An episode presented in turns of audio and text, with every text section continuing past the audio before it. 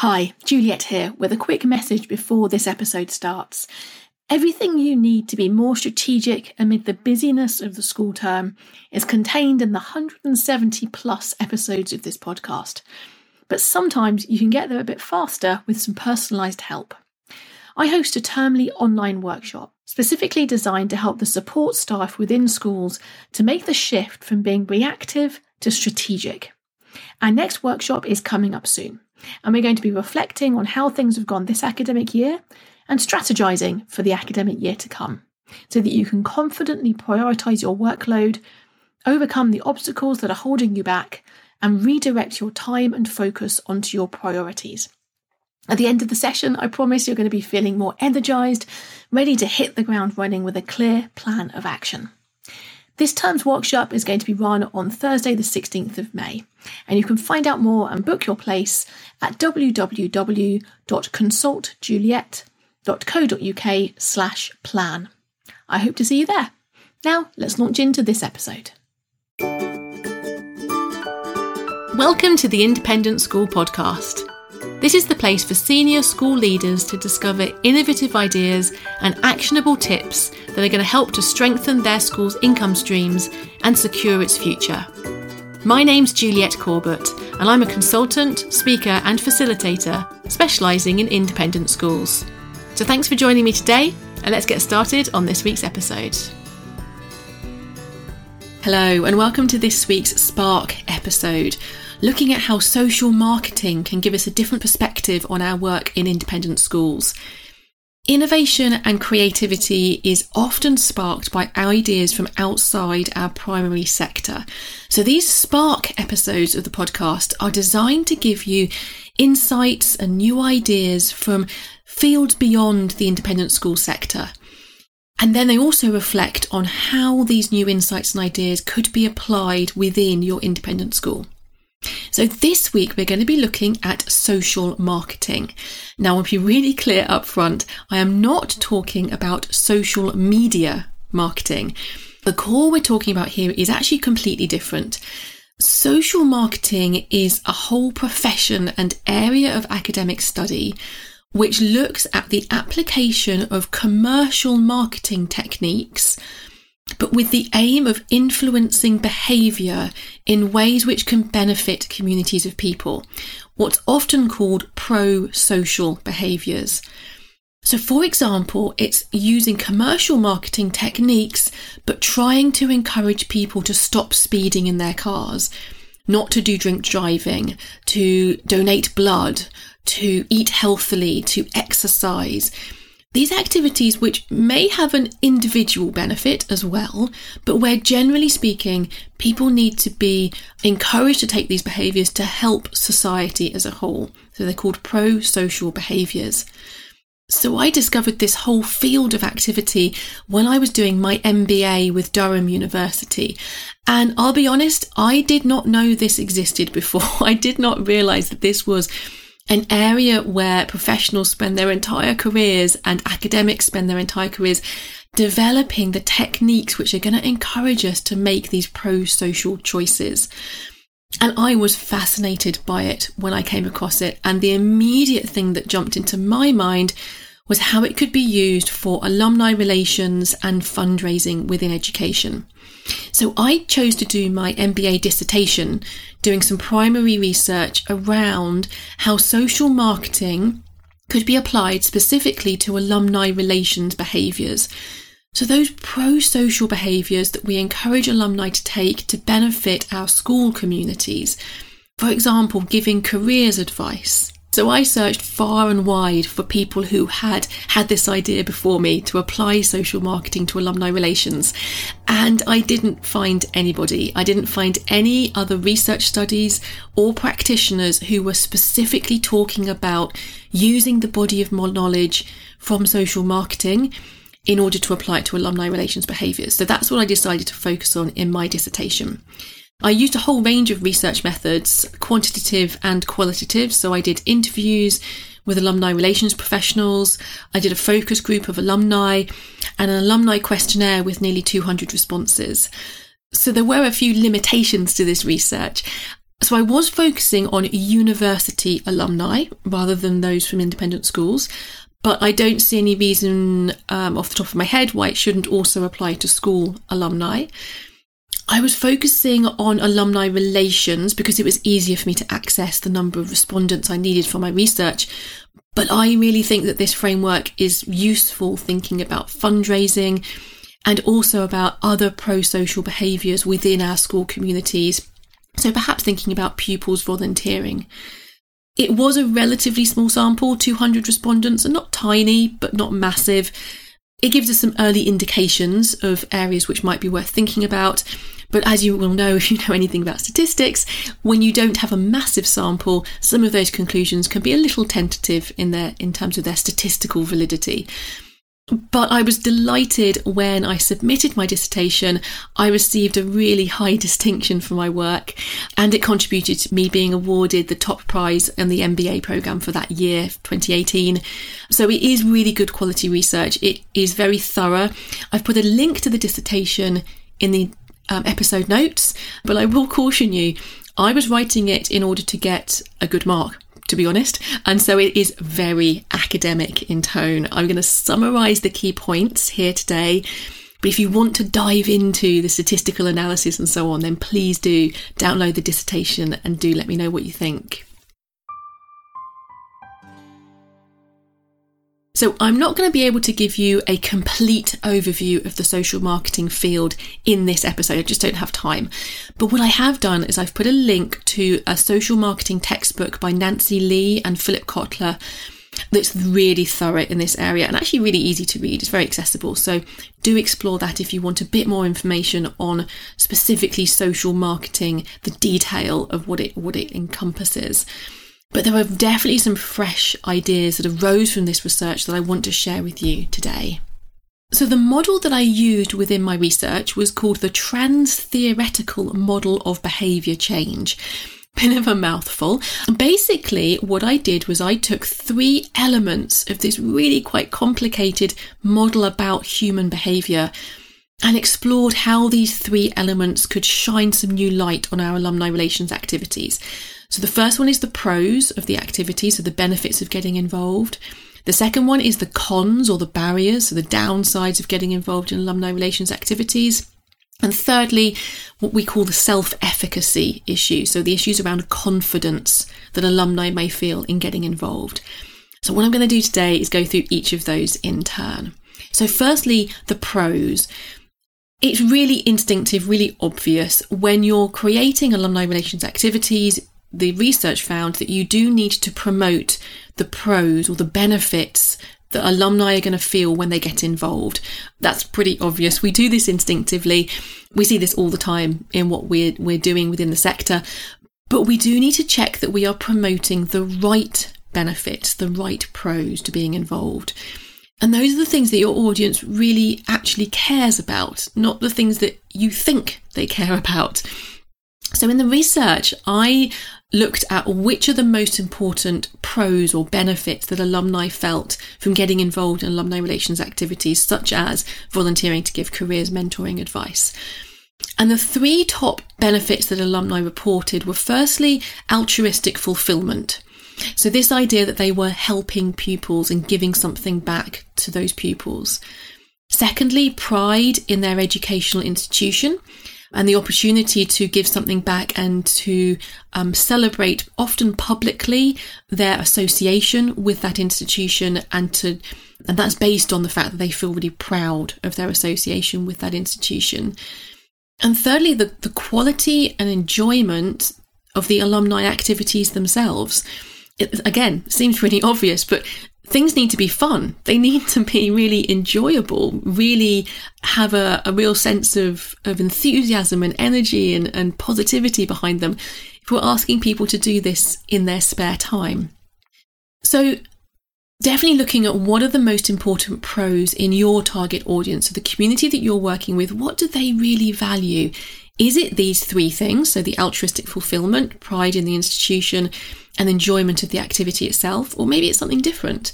You're only going to know if you do the research and ask them. So, my statistical analysis during this research Interestingly, so I looked at various different elements of gender, of age, of type of university to see if there were any trends and patterns that emerged. And interestingly, the only ones which were statistically significant were the ones that looked at gender. So even though I was looking at age and other things, it was the gender differences that really came to the fore that were statistically significant. So, in this area of the pros or promoting the benefits of getting involved in alumni relations activities, my research showed that this was a lot more effective for men. So the men really responded much more positively when you're really kind of shouting from the rooftops these benefits of getting involved to do with the altruistic fulfillment, the pride, and the quality and enjoyment of the activities. So that was the first area of the trans theoretical model of behaviour change I looked at, which was the pros. Moving on to the second, which is all about the cons um, in this kind of decisional balance that people make, balancing up the pros and the cons. So, the cons of getting involved are often also similar to the barriers that people experience in getting involved. And my research showed that often alumni relations professionals would instinctively think about some of those barriers, but wouldn't necessarily continue thinking till they'd identified all of them and then make sure that they're reducing those barriers in their activities. So, for example, we kind of instinctively know and feel that a higher ticket price for an event is going to put some people off. That's because there's a cost barrier to getting involved. So some of this we do instinctively, but there are some barriers that people don't necessarily consider when they're designing these activities. I'm going to give you an example in a moment which can elucidate some of this a little bit clearer, but there are definitely some barriers that we don't always consider. So the research found that there was a fairly consistent list of four most important cons or barriers to getting involved in alumni relations activities. The first was lack of time. The second was the distance that alumni are from the institution, and alumni often mentioned that better use of social media was really needed to reduce that sense of distance. Thirdly, the cost involved in getting involved in alumni relations activities. And interestingly, this was really quite strongly rated by the alumni themselves as a barrier, but was less rated as a barrier by the alumni relations professionals that I spoke to. So it may be that as professionals, we're underrating the cost barrier. And then, fourthly, the previous bad experiences that people have had with alumni relations activities. And this is really fascinating. We have a sense that we want to do the right thing by our alumni, we want every activity to go really well. But actually, this research shows that that is particularly important because one or possibly two bad experiences will put people off coming back in future to get involved more. So, interestingly, the statistical analysis here, again, the only statistically significant difference was with the gender analysis that I did. And interestingly, this showed that overcoming the cons or the barriers to being involved in alumni relations activities was a more effective approach when you're trying to target and attract women to get involved. So, for the men, the most important message you can get out there is promoting the benefits of getting involved. But for the women, the most important message you can get out there is how to overcome the barriers and that lack of time, that distance, the cost, and the previous bad experiences. You need to overcome those barriers if you're really trying to target more women to get involved in your alumni relations activities. The third element of the trans theoretical model of behaviour change is to do with self efficacy. So, this is defined as the situation specific confidence that people have in their ability to perform the desired behaviour, even in adverse circumstances. So, this kind of boils down to confidence. So, it's about the confidence that alumni feel in their ability to actually give the careers advice or d- deliver the careers talk or whatever the activity is you're asking them to get involved in and to volunteer for. So I actually rarely see this considered explicitly when professionals are developing alumni relations activities. I certainly found that in my research. I didn't find any of the professionals I spoke to were specifically, explicitly considering the confidence element, although some were building it in sort of instinctively themselves.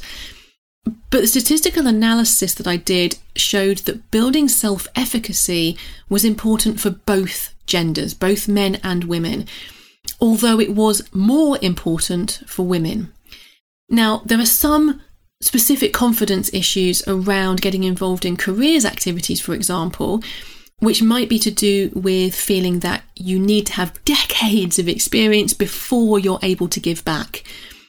But actually, often the best careers advice and t- kind of careers talks are often given by people who have had maybe between three and five years' experience in the sector because they can understand what it feels like to be sitting in the audience as a current pupil or young alum.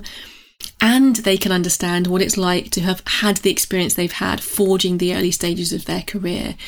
So that's an example of self efficacy at play. It may be that those younger alumni feel they don't have enough experience yet, and yet those are just the type of alumni you're trying to appeal to to come back and help your current pupils and your younger alumni by giving careers talks or careers mentoring. So I'd like to give you a really concrete example to consider with this. And the example I'd like to give you is the University of Exeter's campaign. They have a campaign which they're just finishing off called Making the Exceptional Happen. And this included a £60 million financial target, but also a volunteer hours target. And as of autumn 2020, they'd reached 155% of their target. So they had blown it out of the water. They had had nearly 93,000 hours volunteered by alumni since the beginning of the campaign eight years ago. So that's over 10,000 hours a year. And the volunteer program clearly promotes the pros, overcomes the cons or the barriers of getting involved, and builds self efficacy. So the link to the website for this is on the episode notes do take a look. It's fascinating. They they have really clearly set out a kind of menu, if you like, of ways that alumni can volunteer to help. And for each of those, they're promoting the pros in a pretty standard way. It's kind of all about altruistic helping pupils, helping students, building on the pride of being part of the university, and they put it into their campaign. So it kind of sits alongside the the fundraising campaign. So the pros are all there pretty much as you would probably do instinctively yourself. What's fascinating is they do a great job of also overcoming the barriers and building self efficacy. So, in overcoming the barriers, the lack of time barrier, they have a very clear menu of options on their webpage, and each one has a clear time commitment. So, alumni know in advance what they're committing to where it's flexible, so informal careers advice to students, for example, alumni can set themselves the maximum number of contacts that they're willing to receive. So they're actually in control of how much time they're giving. And there's also a whole variety of time commitments that people can give. So on the menu, there's 15 minutes to write a careers profile, one hour a month for six months to be part of the careers mentor scheme. So there's a whole kind of menu of options with real clarity over the time you have to give. They also overcome the distance barrier by clearly marking which activities can be done by video call or remotely in other ways. And they have a statement which says, We have opportunities for you to volunteer from home, at work, or on campus. All opportunities are available to international alumni. So they really proactively at the top of the page try to break down that distance barrier.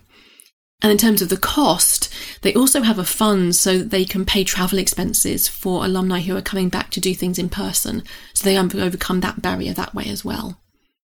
They also build self efficacy and confidence. So each volunteering option has a requirements section, and the way they phrase those requirements, it makes it really encouraging for people to get involved. So for the careers profile, the requirement is nothing beyond a passion for your chosen field and the ability to communicate this in writing. And then the, the, the, careers mentors, they specifically say three years professional experience in any career sector. And it says mentors range from graduate trainees to managers and company directors, specifically overcoming that self efficacy barrier of I don't have enough experience to really help others. So that's a great example of a, a alumni relations volunteer program that has really thought about how to overcome those barriers and how to build confidence and self efficacy in their alumni.